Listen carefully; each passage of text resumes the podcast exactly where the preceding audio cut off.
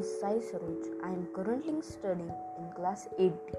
So today's podcast is about Abraham Lincoln.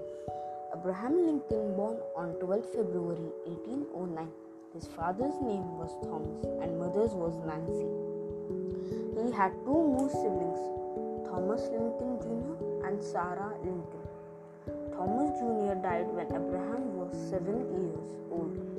After the death Thomas Jr., his father moved to south of India.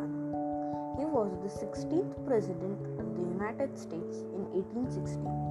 After some months of the election, the northern states and the slave-holding southern states had been tempered by a series of political compromise. But in the late 1850, the issue of extension reached boiling point. The election of Abraham Lincoln, a member of anti-slavery Republican Party as president in 1860 precipitated the succession of southern states, leading to the Civil War. It is estimated that 7,52,000 to 8,51,000 soldiers died due to the American Civil War. This figure approximately represents the 2% of the American population in 1860. The Union won the Civil War.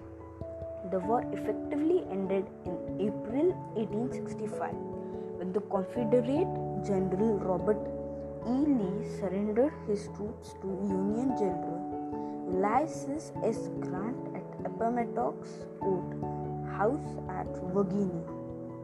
Abraham Lincoln died in 1865 he was assassinated in 1865 at the Ford's Theater in Washington, D.C.